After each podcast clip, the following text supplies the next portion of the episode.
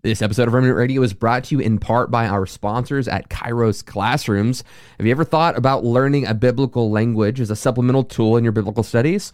Well, Kairos Classrooms offers real classroom environments with, with classmates and a live instructor who can help teach you biblical languages, both Greek and Hebrew.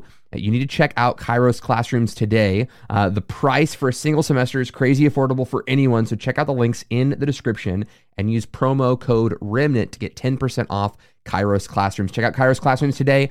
Discount code R E M N A N T REMNANT to get 10% off your semester.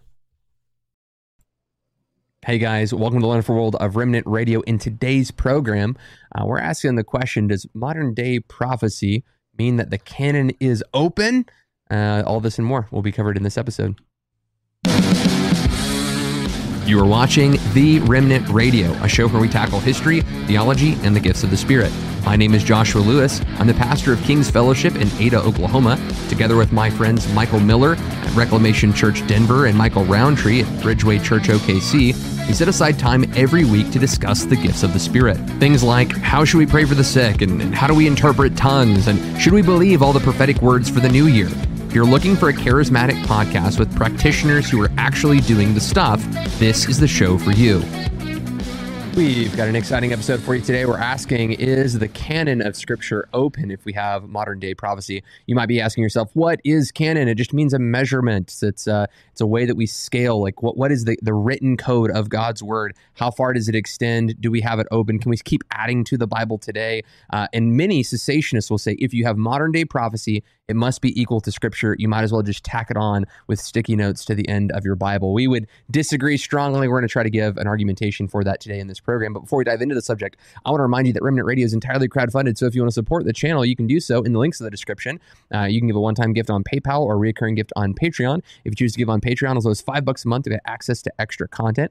Last two videos we uploaded was with Trinity Radio. We discussed uh, tongues with them, glossolalia and xenolalia. That was a lot of fun. Uh, and I just uploaded a video just now about uh, Mark Ward. Uh, he came on the program and discussed with us a little bit of extra questions uh, about like you know shofars and matzah bread and and you know should you know the the the Christ um, uh, Messiah Mashiach uh, should Christ be translated as Messiah in the old in the New Testament and should we translate in the Old Covenant Christ for Messiah and just kind of discuss those kinds of things together. So it was a lot of fun. Get a little extra extended interview with some of our Monday shows.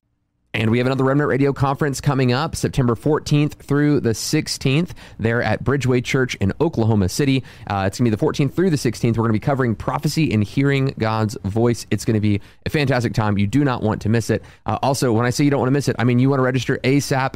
We released all of our info on Monday, and we already have almost 200 signups for the conference that only sits 600 people. So if you want to go, do not drag your feet because slots are being filled up very quickly. If you want to register, you can do it at remnantconferences.com or you can do the link of the description. Without further ado, I want to introduce you to my co hosts. This is Michael, and Michael makes my job very easy because I only have to remember one name for two co hosts. Uh, I'll start with Rowntree. Rowntree, how are you doing over there in Oklahoma City, Oklahoma? In the in the Oklahomas, yeah, doing good, man, doing good. So excited, excited about this episode. How are you doing over there in the basement, basement boy? I'm doing. That, that is another name that you I'm have doing, to remember, though, Josh. Basement yes. boy.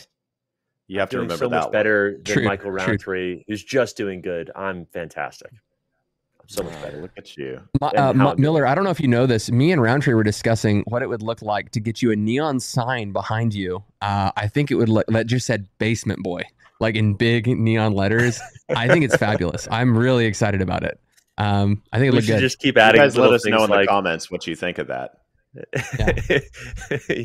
we could hold me for ransom and have people pay donations to get me out of the basement for an event. Oh, that'd be fantastic. Well, yeah, that'd be, if we were to do it though, we would we would want you know to actually raise money. So I I don't I don't think that would really work because we'd also we'd also we'd also need Sarah's permission. Um, obviously. Anyway, uh, I yeah, digress. Miller, tell us a little bit about the uh, the show that we're doing today, talking about the canon of Scripture talking about the old covenant, new covenant, how we measure those things. Maybe just kind of introduce us uh, to the content for today.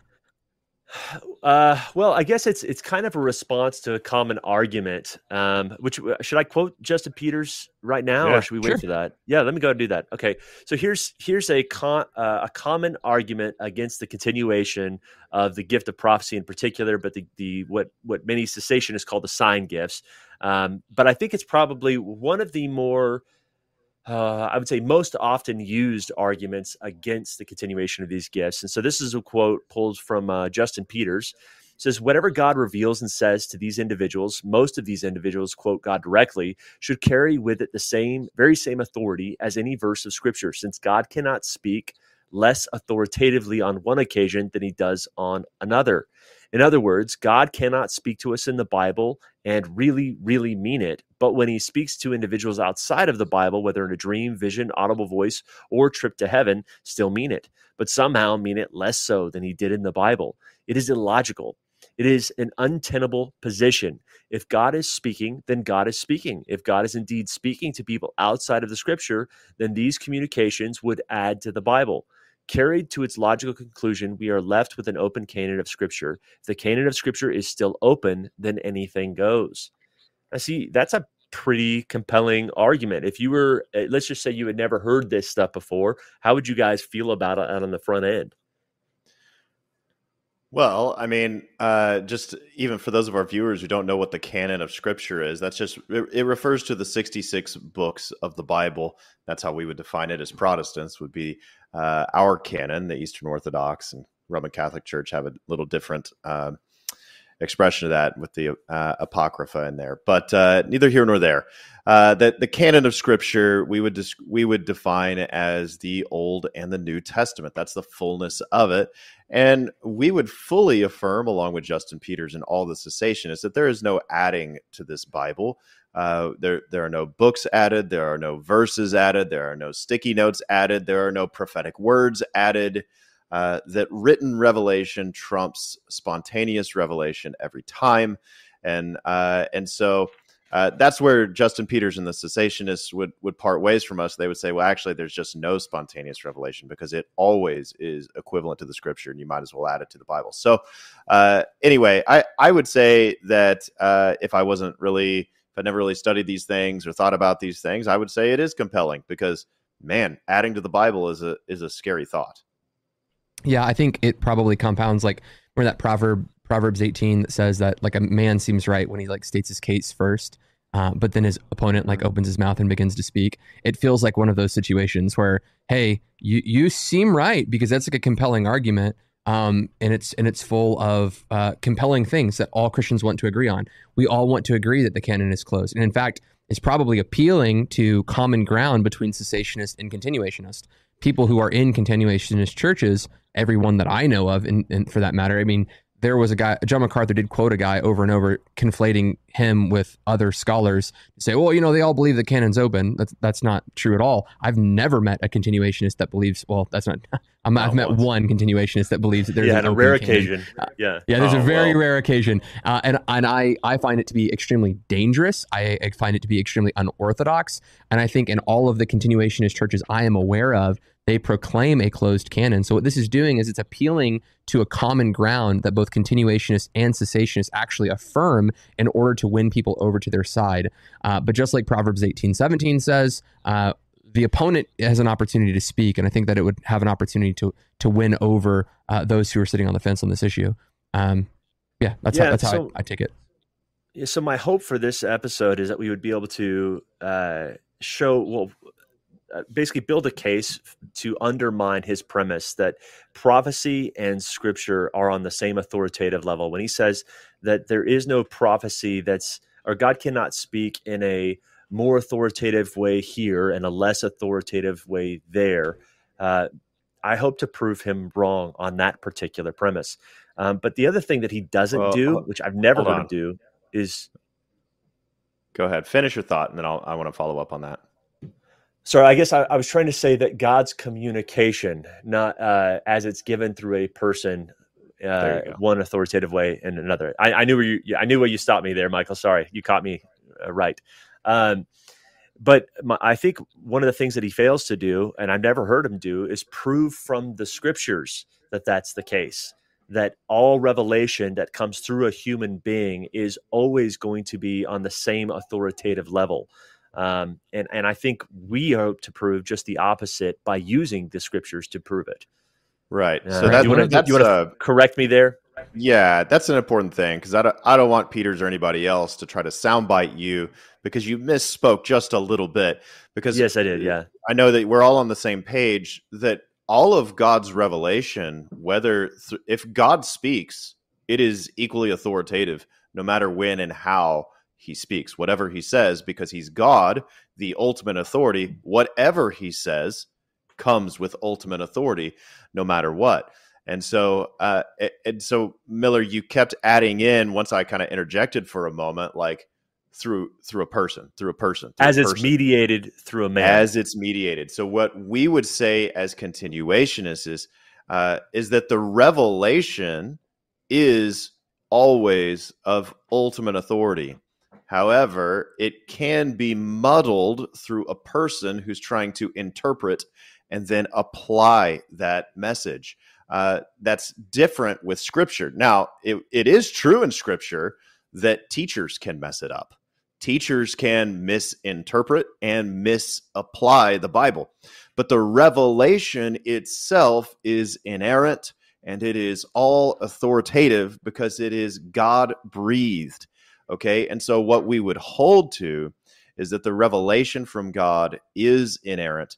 But just like teachers can misinterpret God's written word, prophets can misinterpret God's spontaneous revelation. So that's that's I think how we would try to qualify that. Josh, did you yeah. uh, follow all that? Uh, ag- agree with everything I said? Yeah, no, I do, and I, I think that for just like the cessationist wants to appeal to the continuationist and say, "Hey, you believe in a closed canon like we do, don't you?" and make their argument just because we're going to make a, I think, a, a, nice theological bridge that makes sense of Old Covenant, New Covenant, and the exercise of spiritual gifts throughout a period of time where written revelation and spoken revelation worked alongside of each other, and saying that we can see that happen in the New Covenant in a way where the written revelation has a conscious, binding, all people everywhere authoritative function, where prophecy can operate in another way that's not necessarily scripture, but still used for to edify and encourage, console, those kinds of things. Uh, I would just use as a an initial thing that's not in our notes is that um, most of my cessationist brothers, who like Justin Peters and others, who are on the other side uh, of the camera here, uh, they would say, well, you know. Uh, we're, we're complementarian, meaning that we believe that only men are to preach, teach, and exercise authority within the confines of a local community. Uh, often, uh, uh, along with that, the role of elder, and that that that they are to govern the affairs of the church. They have authority in that local community um, and and those are the ones who are going to be able to set the kind of the rules and the guidance for the community through the written revelation of Scripture. Uh, however, in the first century, that was also true, and yet children were prophesying.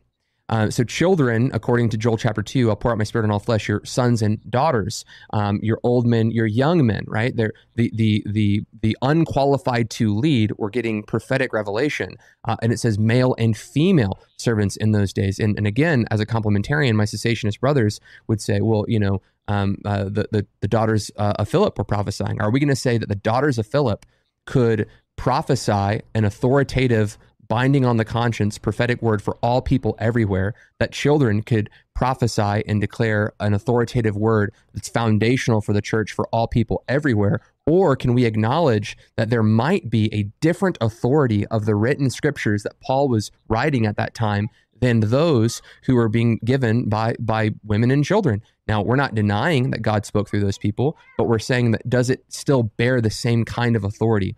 Or does prophecy encourage and edify and console, and, and scripture uh, is, is sufficient for all teaching, life, and practice? We just find that there yeah. are different kinds of roles and authority of scripture and prophecy. And, and that's just kind of a to tee up the conversation that if these two things are different, and we think that they are, I think that we can actually see that in the Old Covenant and New Covenant as well. Yeah.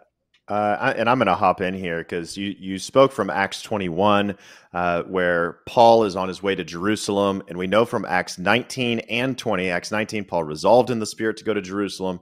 Acts 20, he felt compelled, or some translations, constrained by the Spirit to go to Jerusalem. So we know that the Spirit is guiding Paul to go to Jerusalem. and uh, and Philip's daughters were among those who prophesied to Paul. We don't know what they said, uh, but it's interesting that they're uh, as women prophesying over an apostle. I'm guessing that our cessationist complementarian brothers would think, oh well, they would say, well, women can't exercise authority over uh, over men. That's complementarianism, uh, and and yet we have if they spoke with scripture level authority over Paul, then Paul would have had to obey what they said. If you keep following the story down, where Agabus prophesies and says, "Thus says the Holy Spirit," and says what's going to happen in Jerusalem. And the and and Paul concludes by saying, "Why are you weeping and breaking my heart? I'm ready to not only go to Jerusalem but to also die there." What's interesting is that Paul takes their prophecy is non-authoritative. So again, the revelation from God is authoritative, and it seems like in Acts 21 they had a right revelation.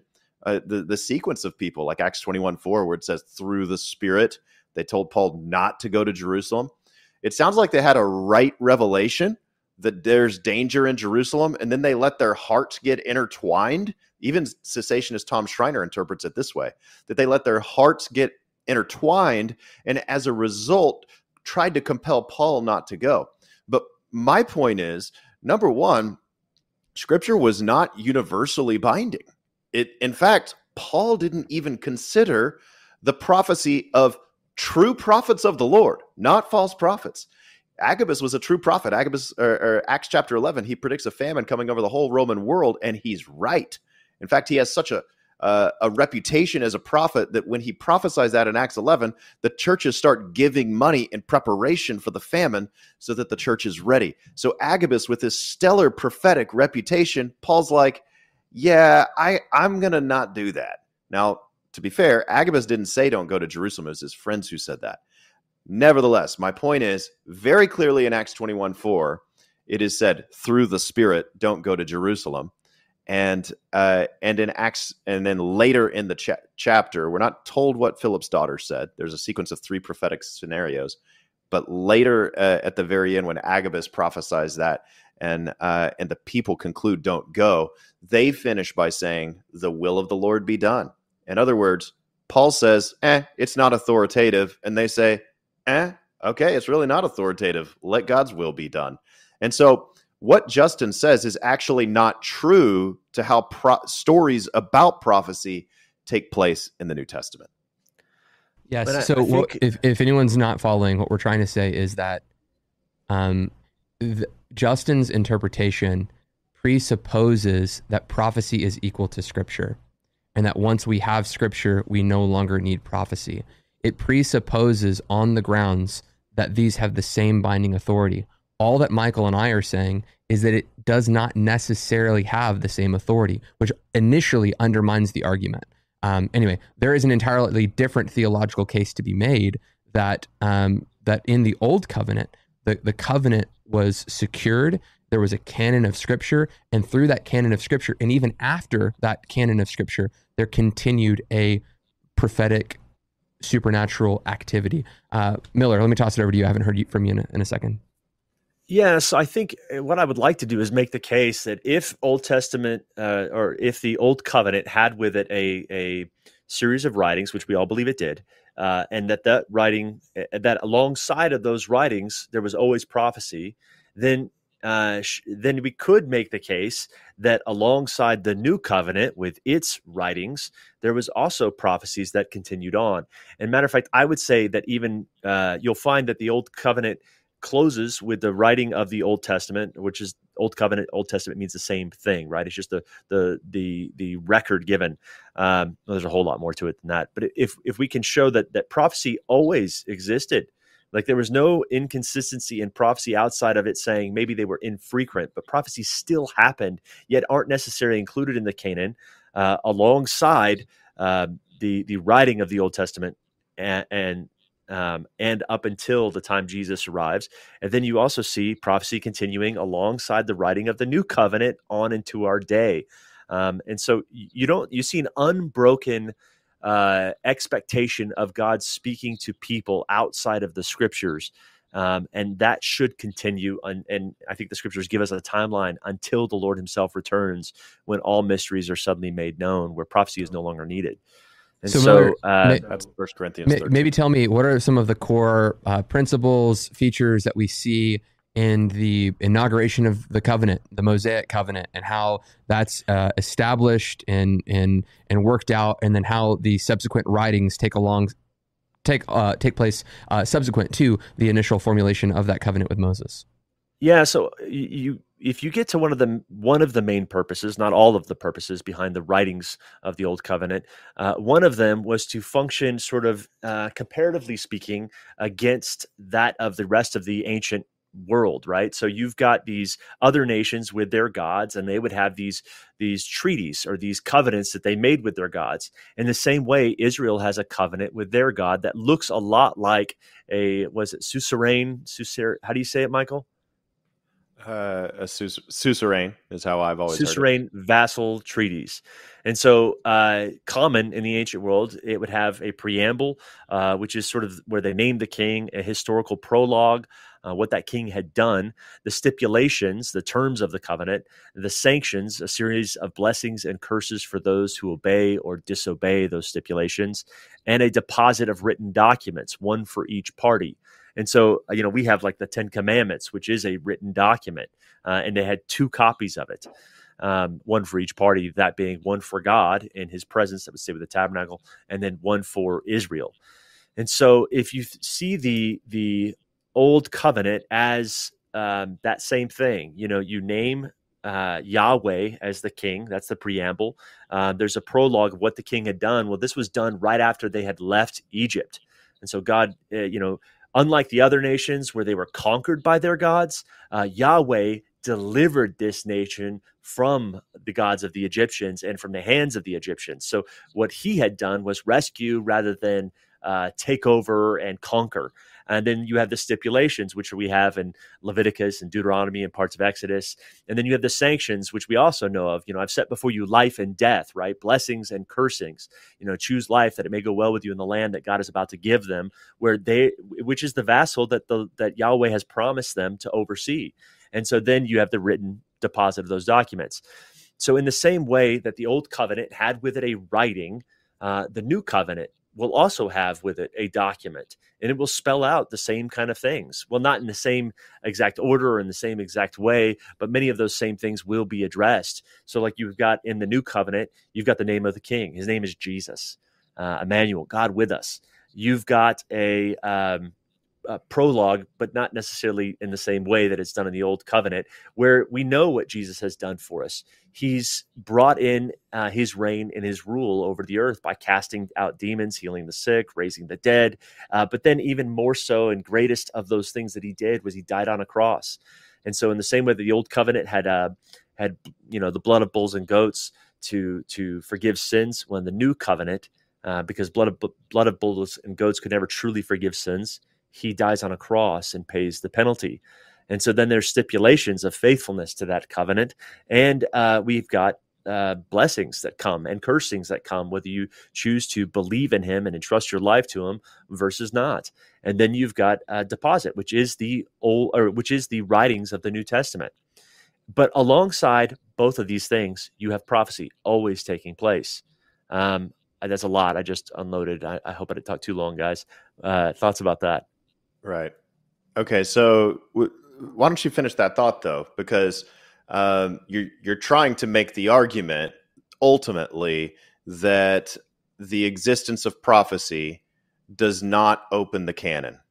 So what you told right. us about the Old Testament just now, which also applies in the New Testament, um, the the arguments you made about the suzerain and kind of like these connections about how in ancient times a covenant was made help our viewers understand that you know some of them might be lost in the history and be like uh, okay that's cool. I'm sure that exists. And it definitely does exist. It's quite uh, i mean even cessationists would agree with these arguments that um, both there there was a historical background to this in the suzerain treaty and so on um, and that prophecy existed alongside. But you're going to draw a different conclusion from that than our cessationist brothers and sisters. So help us understand how this connects to the existence of of prophecy and and how that doesn't create a quote open canon. Right. So with the old covenant, there was this expectation of a written form of it, right? The the deposit of written documents. And yet alongside that there was always prophecies being given and communication from God to various people. Uh, some prophets, some uh, not prophets. But the fact is, God was always communicating, uh, both before, during, and after this covenant was uh, written. Um, and then you've got the same thing happening in the new covenant, where God was always speaking uh, through various people in all times and all places, uh, with the expectation that in this new covenant, which was prophesied in the old covenant, that there's coming a greater, newer covenant in Jeremiah 31 or in Isaiah 59, um, that that alongside that would also be prophecy. And so, um, and the interesting thing about this is when you look at like uh, Isaiah 59, for instance, it says, it says, As for me, this is my promise to them, says the Lord. My spirit who is upon you and my words which I've placed in your mouth will not depart from your mouth or the mouths of your children and descendants from this time forward. Now, this is an extremely important prophecy coming from the old covenant about the new covenant, this day where God is going to give his spirit that's upon this servant, uh, and the, the Isaiah servant, uh, is going to be given to the generations after that servant comes. Now, what's also kind of cool about this is Peter will quote this in Acts chapter 2, verse 39. He says, the, For the promise is for you and your children, and for all who are far away, as many as the Lord your God will call to himself. So, if this spirit of prophecy that's given to this servant, uh, that you see all throughout in Isaiah 42 1, uh, Isaiah 49 2, Isaiah 51 16, if the spirit of prophecy is given to this servant, and that when this servant comes, uh, then the spirit of prophecy would be given to every generation afterwards. Then the implication is prophecy itself is not about the uh, openness or closing of the canon. Prophecy itself is a gift meant to be given to continue the ongoing work of God uh, his proclamations. And when you look at the various works of God, like Isaiah 42 1 says, Here is my servant whom I support, my chosen one in whom I take pleasure. I've placed my spirit on him. He will make just decrees for the nations. So that's one of the things that prophecy is going to do, and it's going to be around for the ongoing generations. Isaiah 49 2. He made my mouth like a sharp sword. He hid me in the hollow of his hand. He made me like a sharpened arrow. He hid me in his quiver. Same way, prophecy is going to function just like this this, this arrow that, that hits pointedly, and same thing with a sword. It says, I commission you as my spokesperson. This is Isaiah 51 16. I cover you with the palm of my hand to establish the sky, to found the earth, to say to Zion, You are my people. So, in the same way, God is giving this gift to continue to tell people who they are before God. Um, yeah. Does that okay. help? Okay, so those verses you quoted from Isaiah 42, Isaiah 49, and 51.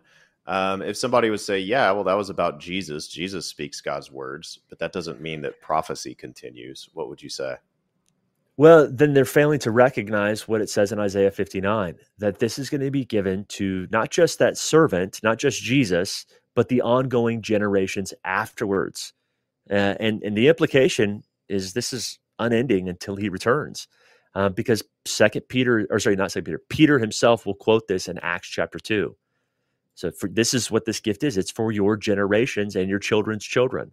The implication is this is going to be an ongoing thing. This is part of this new covenant that's going to be inaugurated by this suffering servant. So, if anything, the Old Covenant, while it had prophecies that existed alongside the writing of the Old Testament, the new covenant even more so. Even more prophecies would be given alongside the writing of the new covenant. Mm, rowntree your mic's muted. I see your lips moving.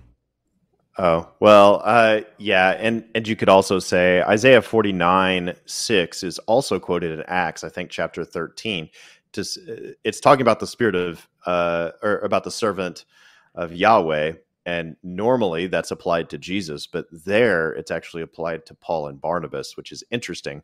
But it makes sense of Paul's theology that we as God's people are in Christ. Like him. So, yeah. Right. And not just like him, but we're actually in him. And so we express him on the earth. And so, uh, and so those prophecies about the servant, they are about Jesus, but they continue their fulfillment in the church, which is why Acts 1 1 refers to the Gospel of Luke as the things that Jesus began to do and teach. Did you know that Jesus only began doing and teaching in his incarnation? He continues doing and teaching through the church. And uh, now that's actually kind of an interesting question. I, I would want to know what our cessationist brothers would say about that. Would they say that Jesus only continued doing and teaching in the book of Acts and then it stopped? I think you would have to say, if you follow the argument of Acts, the whole point of it is that because Jesus ascended to the right hand of the Father, therefore he continues to do and teach. So I don't think you can limit that to the first century. You have to say Jesus is continuing to do to do and teach. Well, how is he continuing to do and teach? Uh, through the church. That's the whole message of Acts that the that the church is continuing that mission, and that's why it can quote that that message about Isaiah that uh, from Isaiah forty nine six that way. And um, I think what's interesting here, and I, what I'd love to hear my cessationist brothers and sisters respond to is: Do you believe that a Bible teacher can? Uh, do you believe that Jesus can teach through a Bible teacher? Because uh, I think you would definitely agree that there is no infallible Bible teacher. Um, that every Bible teacher is infallible, but can Jesus teach through a Bible teacher? I think Acts 1 1 is one verse that would require you to say yes to that. And if Jesus can teach through fallible people who are even fallible in their teachings, it follows that Jesus could speak prophetic words through his fallible church that would sometimes muddle the message in much the same way that teachers sometimes muddle the message. Jesus is still doing and teaching through his church that is fallible and it doesn't mean that we always get it right but intermixed in there is jesus's ministry and so i would that would be my question for cessationists is can jesus speak through a bible teacher and and I don't want so, us to, should we add that to the bible that that's a that's a great question i don't want those who are watching to get kind of maybe lost in some of the sauce so i want to ask a question kind of pose it to you guys to to clarify because there's a specific statement that's made by Jordan. And I think that Miller articulated the old covenant and how things don't necessarily appear the way that uh, Justin is saying that they appear.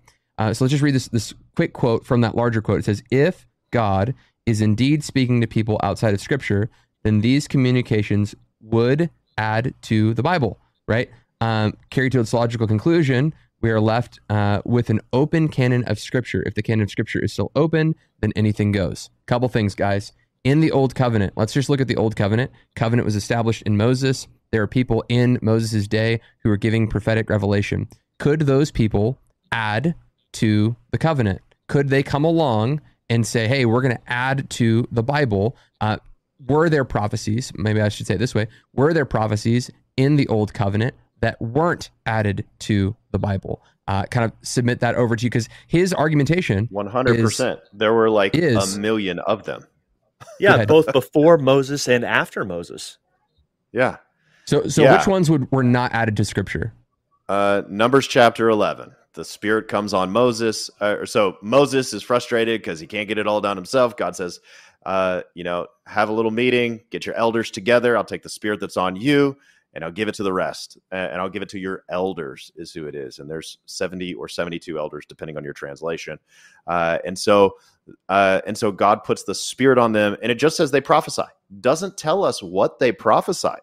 Now, uh, but they prophesied something. The question I have for my cessationist brothers and sisters is, uh, where did we add that to the Bible? The answer is we didn't. They prophesied outside of Scripture. And according to Justin's quote, if they prophesied outside of scripture, then these communications would add to the Bible. But it didn't in Numbers 11. It didn't in 1 Samuel 10. It didn't in 1 Samuel 19. These were the companies of the prophets that Samuel oversaw. Uh, it didn't um, with well, even the, the, prophecies of those 70 elders. Of, with the prophets that Obadiah uh, let, me, let me finish this a couple of thoughts, Miller, and then I'll let you jump in. The prophets of Obadiah that he's taking care of, the uh, was it was it 50 or 100 prophets? I think it was two caves of 50 prophets that he was taking care of and uh, and feeding them bread and water during this drought while Ahab was persecuting and so on. where were their prophecies? They were called prophets. What about Second Kings 1? What and and 2, the company of the prophets that Elijah and Elisha oversaw. And Second Kings uh, 3 and 5, the continuing story of the company of prophets that Elisha oversaw. Uh, all of these stories have their stories of prophets, but we don't know what they actually prophesied.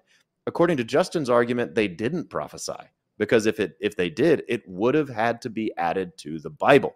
And so his entire point that he's building his case on is erroneous based on direct scriptural texts. He's drawing a theological conclusion and uh, a theological conclusion that hey, if if God speaks, you add it to the Bible every time, but that's just not true. Um, God speaks a lot of things that we don't add to the Bible. And of course, you get to the New Testament, and Paul's even okay with like a prophet's prophesying. First Corinthians 14 he says, if another interrupts you, you who were already prophesying, you just take a break and let the other person go. Well, what happens to their prophecy? I guess they never share it. It's it's what it sounds like. Well, if this is Bible level quality, let's get it out in the open air. And why are we going to interrupt that? I mean, when eh, so there's so many examples that we could go to. But I'll, the last thing I'll say is on Numbers 11, the story I started with, uh, when the Spirit is poured out on the 70 elders. Um, and, I, and I think there were, I guess, two, maybe, maybe it was two of them were outside the camp, Eldad and Medad. They didn't show up to the prophetic meeting. And yet Joshua finds them still prophesying. And Joshua goes to Moses, Moses, Eldad and Medad are prophesying, and they didn't show up to the meeting. And Moses says, Would not that all the Lord's people were prophets? That was fulfilled on Pentecost. And every cessationist scholars I read will say this was fulfilled on, on Pentecost. I'm kind of like, do you see where the logic of this goes? They say it was fulfilled on Pentecost because the Spirit is poured out, just like in Numbers 11. I'll give them my Spirit and they'll prophesy. Acts 2, he gives the Spirit, but it's not just the elders that prophesy. It's not just the special people. It's your sons and your daughters and your old men and your young men and your men servants and your maid servants. Uh, all flesh, that is, all believers, will prophesy.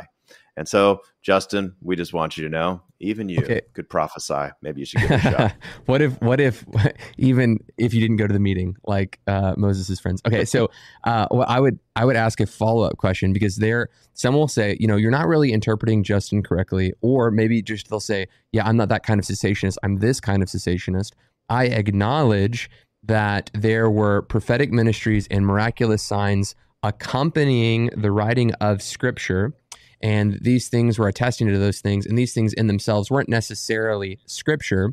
And then uh, then the when the scripture stopped being written right uh, when that when that scripture stopped there was 400 years of darkness where god didn't speak. There weren't signs wonders and miracles. There weren't these miraculous activities that were taking place uh, and then we we see that there are there's scripture writing again when jesus comes on the scene and then there's scripture that is accompanying signs and miracles.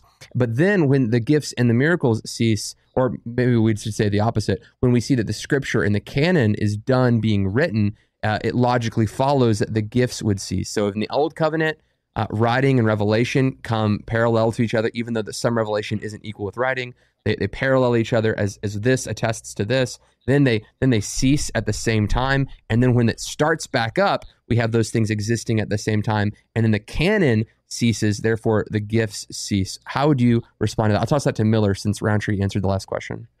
Well, so let me let me ask a question on the uh, in response to that. If I could show you that the signs, wonders, prophecies never stopped after the closing of the old covenant. And or I could show you prophecies never signs, wonders, prophecies never stopped after the closing of the new covenant writings. Would that undermine that argument? Yes, yeah, uh, excessively. 100%. Yes. Okay. So then, uh, I, I would start with the Maccabean uh, revolt, the fact that Jews all over the world we celebrate Hanukkah because of the miracle that God did, his continuing uh, sovereign oversight of Israel, and that sign taking place alongside uh, there not being any new writings of Scripture. Um, and then not only that, just a massive number of prophecies that we have about the Messiah in that intertestamental period. uh, accurate prophecies.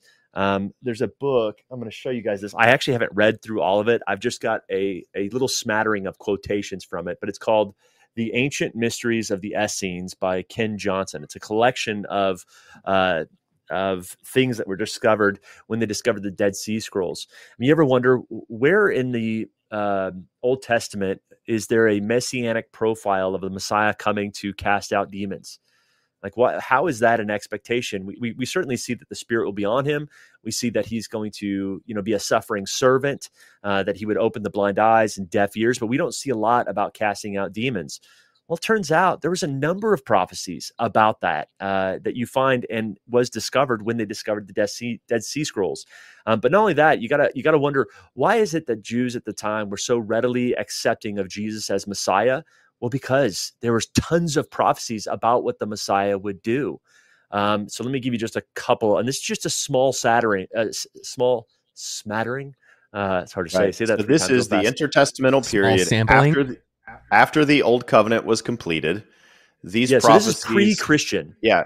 So these prophecies were given by Jewish prophetic people who were believers in the Lord, but it was before Jesus came and after the old covenant was completed correct? Yeah, so we only know of these writings. I mean, we know The of Old these writings. There's other there's other quotations of them, but we uh, we never actually got copies of these writings to actually know what was in them until the discovery of the Dead Sea Scrolls. And so one might wonder, like, well, why have we never heard this? Well, it's because it's still making its way into popular literature. But check this out. This is from the Testament of Simeon. Again, not in our Bible, written prior to Christ's coming, uh, but after the finishing of the Old Testament. Says this. Then the world will rest from the war of Shem will be and Shem will be glorified because the Lord God, the mighty one of Israel, will appear on earth as man and save the seed of Adam.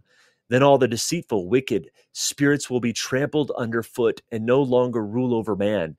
Then will I arise at the resurrection in joy and will bless the most high God because of his marvelous works because God hath taken a body and eaten with men and saved men. For the Lord will raise up from Levi as it were a priest and from Judah as it were a king who is both God and man. So he will save the Gentiles and Israel.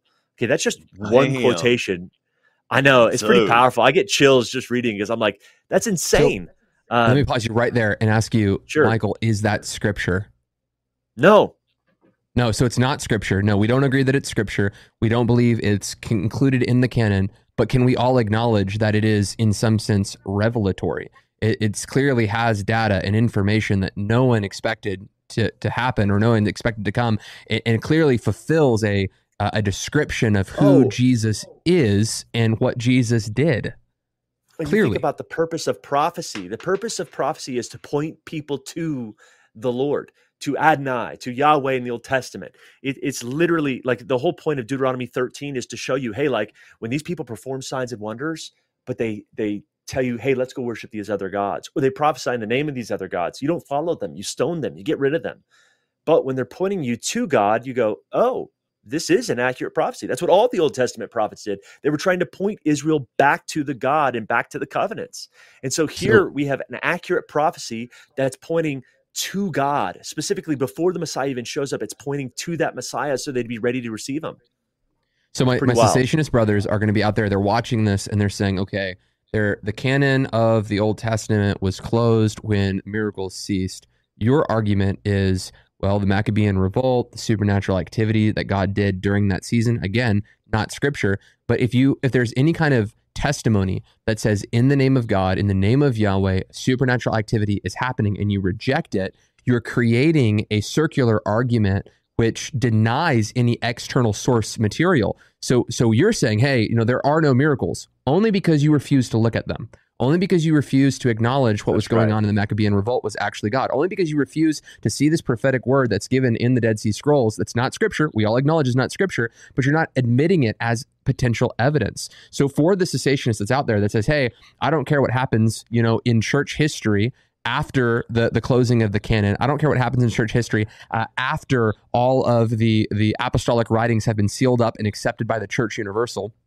No, no matter what kind of testimonies take place, I reject all of those testimonies because I believe that the miracles ended with the ceasing of the canon. You're refusing to accept that data, that data and that information, and you're refusing to accept the, the information during the intertestamental Oh. period. Of course, you're going to come to Right. that kind of conclusion. Yeah, exactly. So when you say it's circular, it, it goes like this. You you say sign gifts and, and miracles of that nature only occurred in the Bible and they only occurred associated with the writing of the Bible. I will not look outside the Bible to test my hypothesis because I've already decided what I think about that. And I'm just going to say, I read about those miracles in the Bible, I read about those prophecies in the Bible, and it was therefore associated with the writing of the Bible. And then you just keep going back in this circle. You won't look for extra biblical evidence that that's actually not true. And uh, and so to Michael's point, it wasn't true in the intertestamental period uh, when the Old Testament c- canon was closed. Prophecies uh, and miracles continued, and he's about to cite another. Uh, I don't know, one or two, whatever he's going to cite. And then, guys, we've done so many episodes of the continuation of miracles after the new covenant was completed, uh, the New Testament was completed as well. Um, so I don't know how extensive we want to get into that, but uh, Miller, why don't you keep quoting because I want to interrupt you too much. Oh, it's fine. It's like I've got so many of these quotations. It's just crazy. Uh, Dave has actually sent these to me. So uh, here's another one from the Testament of Levi. It says, "You and your seed will be blessed until the Lord visits all the heathen in the tender mercies of His Son, even forever. Nevertheless, your sons will lay hands on him to crucify him."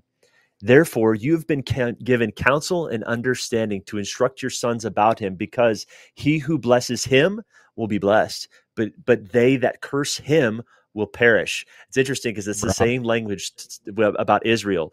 It says, "You will deal and cursing the new lawlessly." covenant. Right. Says, You will deal lawlessly with Israel, so that Jerusalem will not endure your wickedness, but the veil of the temple will be rent so as not to cover Mm. your shame. Isn't that crazy? Yeah. Oh my okay. gosh. Hey, do you have a direct? Okay. So Testament of Levi. Do you have chapter and verse on that? Just to check. Uh, I don't on me. I'm gonna have to give you that later. But You guys the, the Google fact it, is, if you want to find it, you'll find it in this book, What- "The right. Ancient Mysteries of the Essenes" by Ken Johnson. It's all there. Okay. All right. Keep going. so there's a Um, couple more. That's all.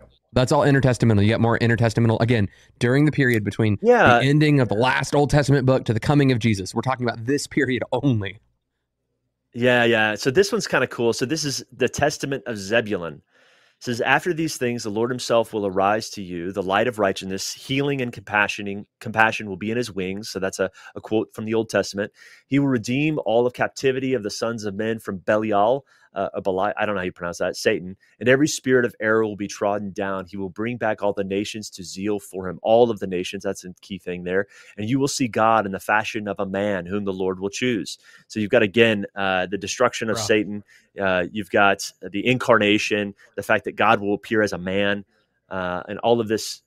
You know, again, intertestamental. I'm trying to think. There's there's a couple that are like one that speaks of the resurrection that I want to find. Um, So we've got a quote Oh, on oh, this one's a the good one. Casting got out of demons. You got a quote on uh, him coming in an incarnation in the form of a human person, and you've got one on the resurrection God's as well. son. Oh, also Yeah, being, being God's Son son, God. also bringing the Gentiles into a single people. Like there's there's so much here. Keep going, keep going. Yeah. okay, this And is from Chris- the Testament of. Go ahead, Michael. Well, and and the prophecy about crucifixion must have been inter- no earlier than intertestamental because gosh, the Carthaginians invented crucifixion. I can't remember what year, but I I know that it was um it wasn't like I, I know when David wrote Psalm 22 about they pierced my hands and my feet that crucifixion invented. So it was sometime after David. So uh, the timeline is making sense here. Miller, why don't you read that Yeah. other quote? This is from the Testament of Joseph. It says, Here also, my children, the visions which I saw. So he's claiming he had visions. He said, I saw that from Judah was born a virgin, a, wearing a linen garment. And from her went forth a lamb without spot, and on his left hand there was a lion.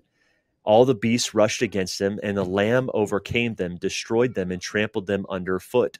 Because of him, the angels, men, and all the earth rejoiced. These things will take place in their season in the last days.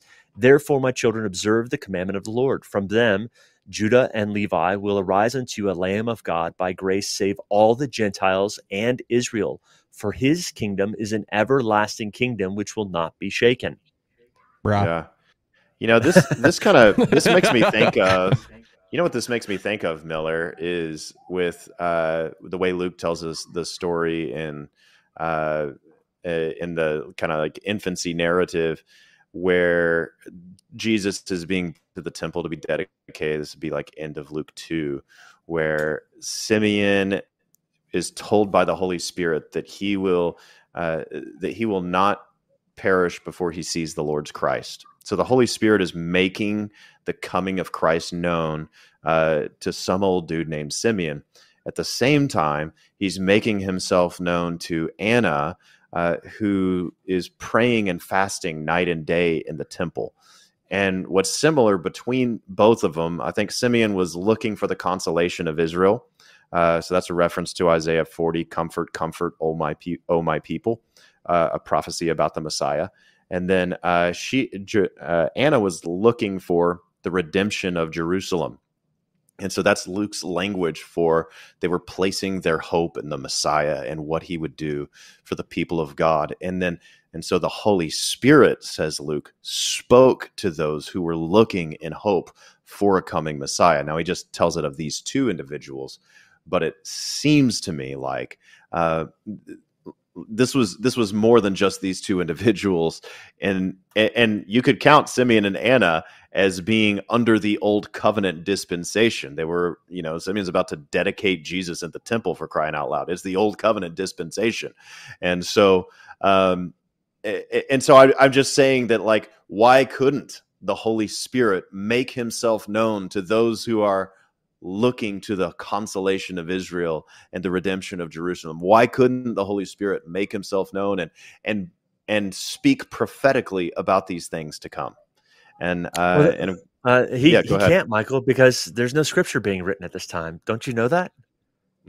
that's that's so the argument goes. Yeah, but, but what what about all the the Muslims that are coming to faith? Like I've got cessationist brothers who are like, "Hey, I don't believe in Revelation." If he's speaking in dreams, in white, according to Peters, yeah, there's there's yeah. one man that keeps showing up in white to all of these Muslims, and he keeps and calling keep himself Jesus, saved. and they keep they keep going to Christians, and they I mean, keep giving them the gospel, and they keep getting saved.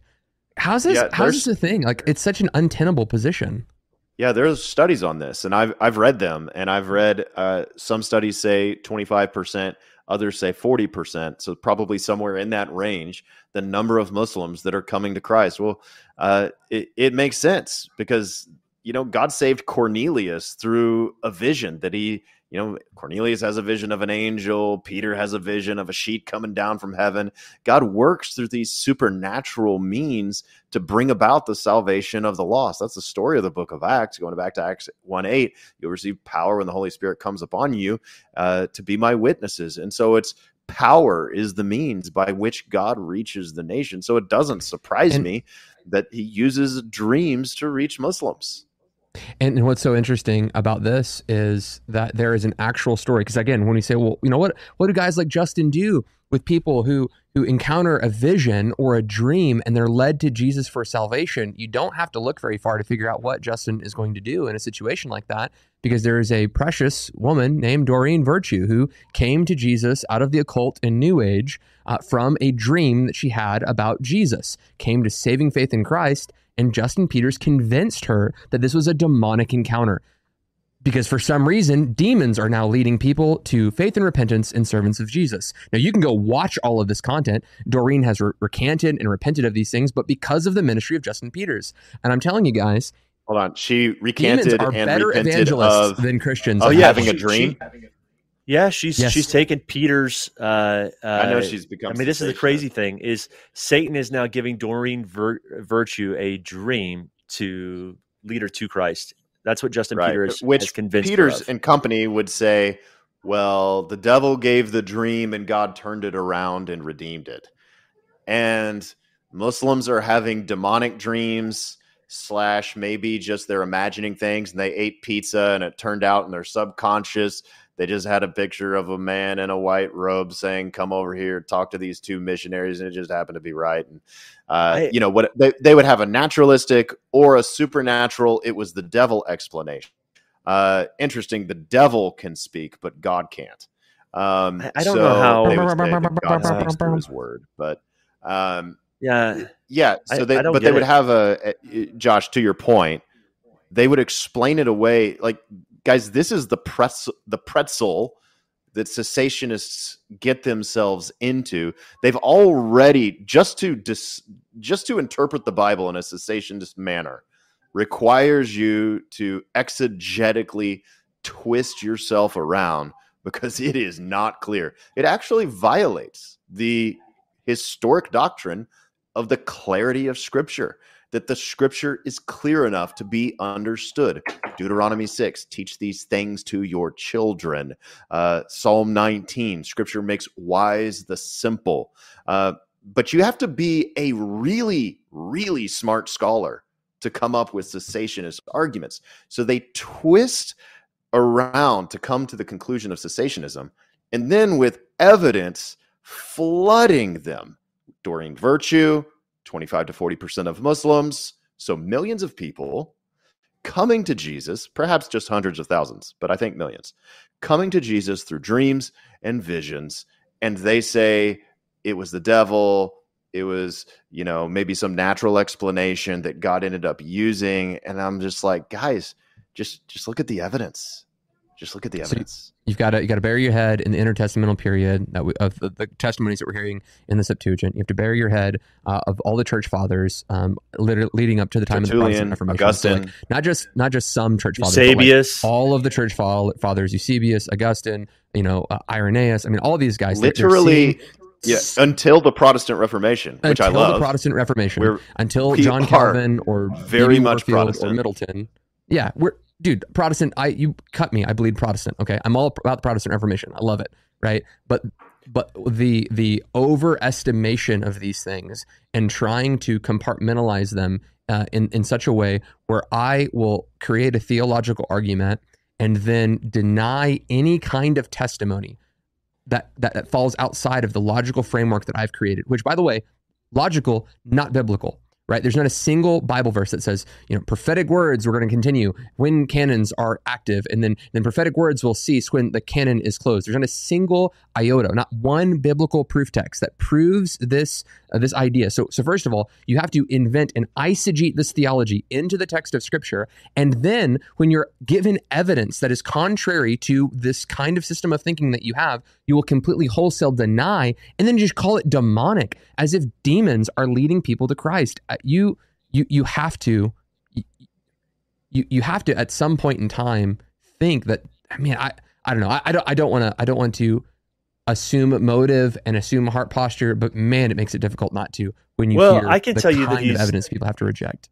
Yeah, I, I can tell you this: he's definitely quenching the spirit because he is despising prophecy. Yep. There is Yep. no other way to to interpret that, and that's not me telling his mo- motives. That's me actually pointing out action here. He's despising prophecies, a, a prophecy that led Doreen Virtue to Christ that came through a form of a dream. He's despised it and called it Satan.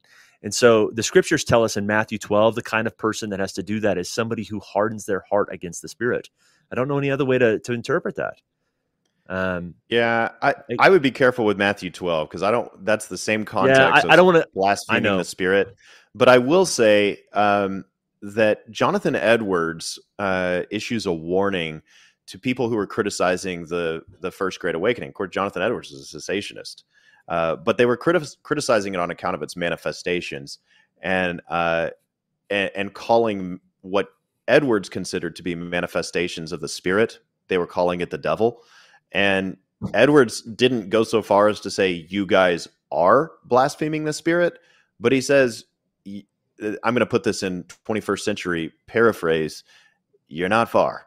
And so I I would say I don't think I'm not going to accuse Justin Peters or cessationists by any stretch of of blaspheming the Yeah, I, spirit I spoke too because strong in con- Matthew 12. well, You're yeah, right. but in context, when Jesus uses that language of blaspheming the Spirit, he's talking about Pharisees who is who looked at his work of casting out demons and healing a, a deaf and I think mute man. Maybe he was deaf and blind. Uh, and so it's an exorcism and a healing, and they say it was the devil, and he says you're blaspheming the Spirit. Now um, we've done episodes on blaspheming the Spirit. You guys can go look it up. So I don't want to get I don't want to get too lost from the prophecy conversation, but I would want to issue a, a warning to my cessationist brothers and sisters: be very careful about saying that's the devil about charismatic practices, because what if you're wrong? What what if that's real dangerous yeah. territory? That's what Guys, Jonathan we need to wrap Edwards this said. program up. We need to wrap this program up. Miller, do you have any kind of closing thoughts that you want to drop? I know that you've kind of assembled these notes and have put this up before us. Maybe even a summation of everything that we've talked about and how that makes you know theological logical sense to people out there. Yeah, sure. I, I think what I've tried to do is build the case that the old and new covenant are consistent in the sense that the they had writings that accompanied those covenants, and that those writings always uh, were had specific purposes in mind. Although we didn't cover all of the purposes, but but one of them was to issue forth the stipulations of those covenants to the people that God had made that agreement with. Um, but alongside the writing of, of those covenants and both after the finishing of those covenants, there's always been signs, wonders, and prophecies that have gone alongside it, uh, both between the uh, or after the finishing of the old covenant and after the finishing of the new covenant. Um, there continues to be these prophecies that are rather accurate and signs and wonders that are very demonstrable. Uh, again, I, I, would say for many people who claim like, "Hey, there's no signs and wonders being done like that of Jesus or the apostle," well, Actually, there are. And, and Craig Keener does a phenomenal job of documenting these in our modern day. Things like blind from birth being healed, deaf from birth being healed, and resuscitations from the dead. And so he does a phenomenal job. And this is a scholar, professor at Asbury uh, University. Uh, you should go check out his Seminary. works. Mm-hmm. Um, yeah. Yeah, Asbury Seminary, not university. Sorry. But my point yes. in all of this to say is uh, if prophecies existed outside of the writing of the canon, uh, then the proof is that that has uh, a different bearing on us, uh, the prophecies that are spoken through men versus the writings of the scripture.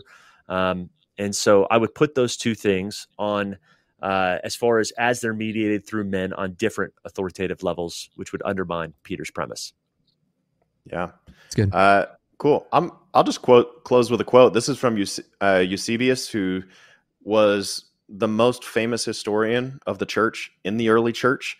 And uh, and so he writes a whole lot about church history. He was fourth century guy, and he says that uh, the prophetic gift will quote continue in all the church until the final coming.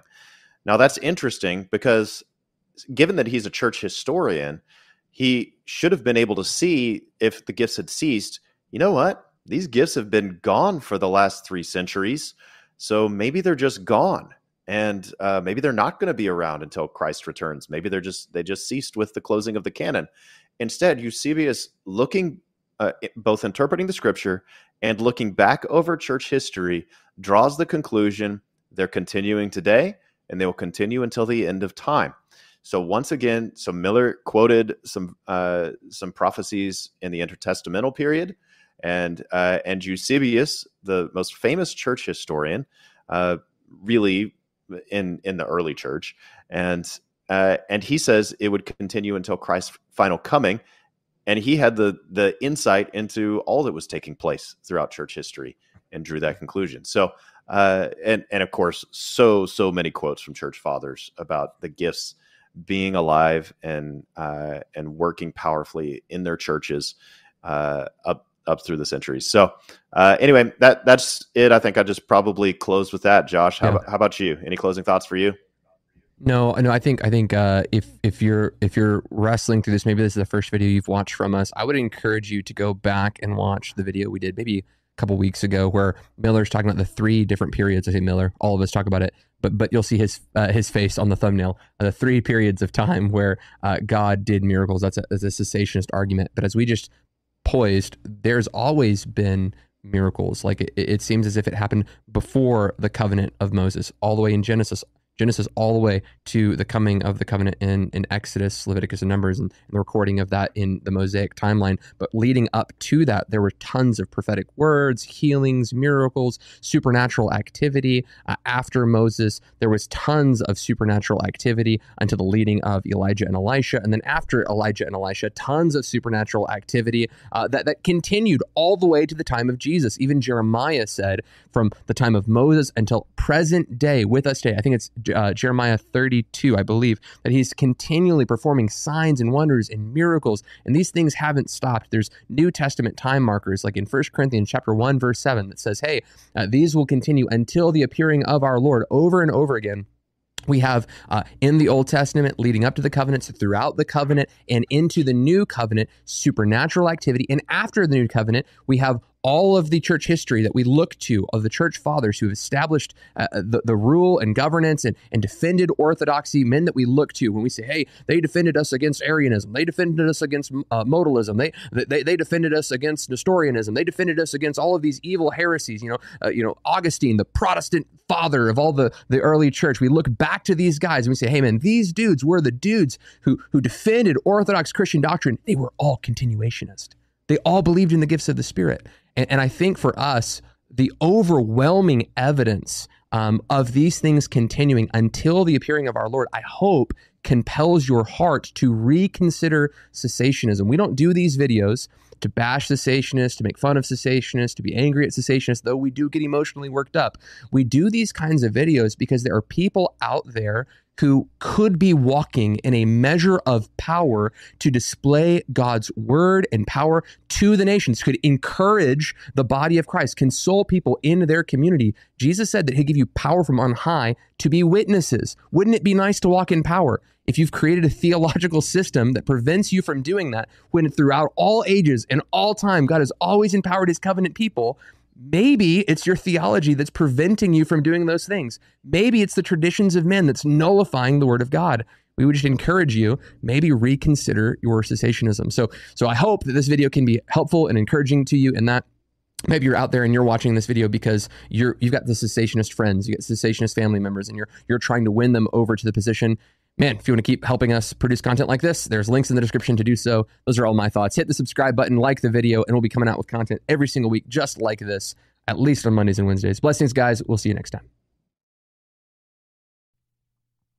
Want to thank Kairos Classrooms for sponsoring this episode of Remnant Radio. And if you're out there, you've ever wondered, hey, I wonder if learning a biblical language would be a supplemental tool for me to help me in my biblical studies. Well, you need to check out Kairos Classrooms. They offer Greek and Hebrew classes that can help teach you and train you. It's a live classroom environment with actual students and actual live teachers, and they help teach you the biblical languages of Greek and Hebrew. And you need to check out Kairos Classrooms today. There's a link in the description, and you can use the promo code REMNANT to get 10% off. These classes are already crazy affordable, but with the promo code REMNANT, R E M N A N T, you'll get 10% off of Kairos Classroom. So check that out today. And thank you so much for Kairos for sponsoring this episode of Remnant Radio.